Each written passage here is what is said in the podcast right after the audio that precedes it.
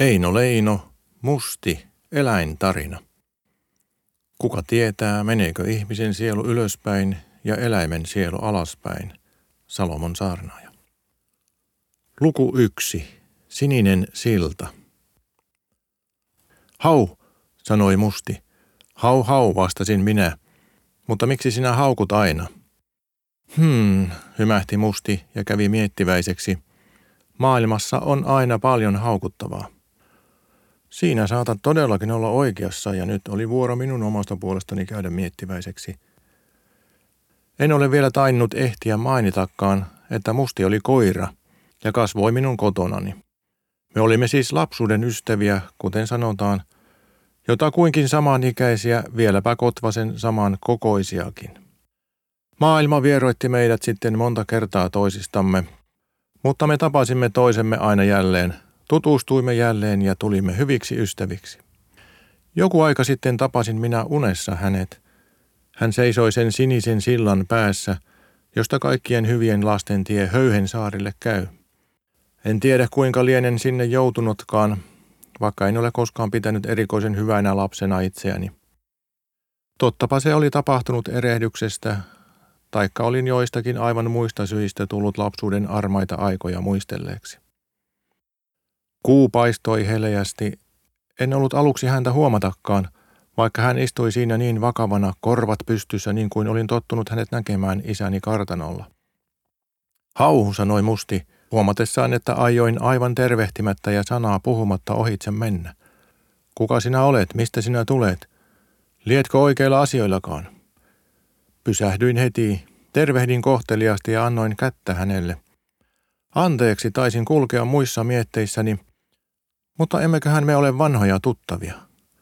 Nyt vasta suvaitsi mustikin minua lähemmin tarkastaa, nuuskaisi kerran ja hyppäsi samalla kohoksi ilmaan. Musti, virkahdin minä hiljaisesti. Olisittepä nähnyt, kuinka hän ilahtui. Hän hyppi, hän tanssi, hänen päänsä oli alituisesti oman pääni tasalla. Minun täytyi suorastaan varjella itseäni hänen hyväilyiltään.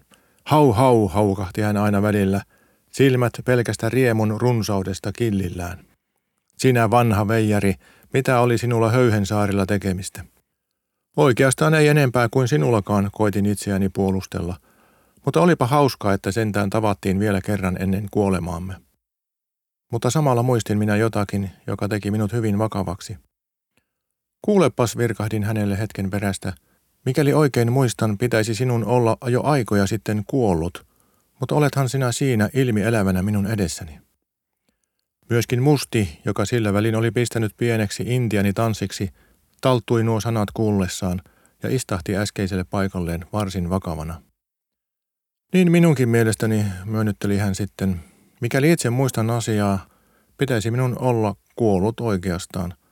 Mutta ethän sinä voi väittää mitenkään, että minä olisi yhtä elävä kuin sinäkin. En millään ehdolla riensin heti hänelle vakuuttamaan. Mutta jotakin ihmeellistä tässä on – sillä muistanhan minäkin joskus surreeni sinun kuolemasi. Ei siinä mitään ihmeellistä ole, väitti Musti. Olen minäkin monta kertaa surut sinun elämääsi. Mutta onko varma sitten, että sinäkin ole jo aikoja sitten kuollut? Vaikka kysymys oli hiukan kummallinen, oli minun tuiki vaikea mennä sitä valheeksikaan väittämään. Katsoin sen tähden vain hänen silmäkulmiinsa nähdäkseni piilikö niissä ehkä jotakin vilpillistä tai loukkaavaa, ja vilkaisin samalla hänen suupielinsä – Peljäten, että hän ehkä jälleen laski vain leikkiä kanssani. Mutta musti näytti päinvastoin tuiki totiselta. Mikään ei ole niin aivan varmaa maailmassa, vastasin sitten, ja istahdin hänen viereensä sillan kaiteelle. Voi olla, etten ole koskaan elänytkään, mutta minä tunnen kärsiväni, ja jotakinhan senkin pitäisi todistaa. Se on mahdollista, myönsi musti. Kenties ne juuri sitä nimittävätkin elämäksi, minä en kärsi enää. Siitä saattaisi kylläkin tehdä sen johtopäätöksen, että olen kuollut. Epäilemättä vastasin minä, mutta ehkä sinä elät kuitenkin vaikka toistaiseksi ainoastaan minun aivoissani. Musti katsoi kummastuneena minuun. Sekin saattaa olla mahdollista, virkahti hän sitten. Kaikki on mahdollista tässä maailmassa, jossa ei ole alkua eikä loppua, ja jossa kaikki kiertyy kerälle, mitä ikinä me ajattelemme. Ja hetken perästä hän lisäsi hiukan raskasmielisesti. Ennen olin minä oikea koira. Nyt olen vain tarukoira, mutta parempi sekin kuin ei olla koira ollenkaan eikä missään eikä milloinkaan. Poristin hänen käpälänsä ystävällisellä osanotolla. Niinhän meidän kaikkeen lopulta käy, virkahdin sitten tuskin kuuluvasti. Olkaamme siis tyytyväisiä kohtaloomme. Musti nyykäytti päätään ymmärtäväisesti, eikä sitten kumpikaan pitkään aikaan puhunut mitään. Siinä istuimme, me siis molemmat sinisen sillan päässä, miettien elämän ja kuoleman arvoitusta. Me molemmat vanhat ystävät, vanhat leikkitoverit, joilta leikki oli loppunut kummaltakin, ja joiden kummankin eteen vasta unessa oli auennut maailmoiden pohjattomuus. Kuu kimalteli, virta välkähteli sillan palkkien alla, ja virralla vierivät kuin katin kulta meidän kummankin mielikuvamme.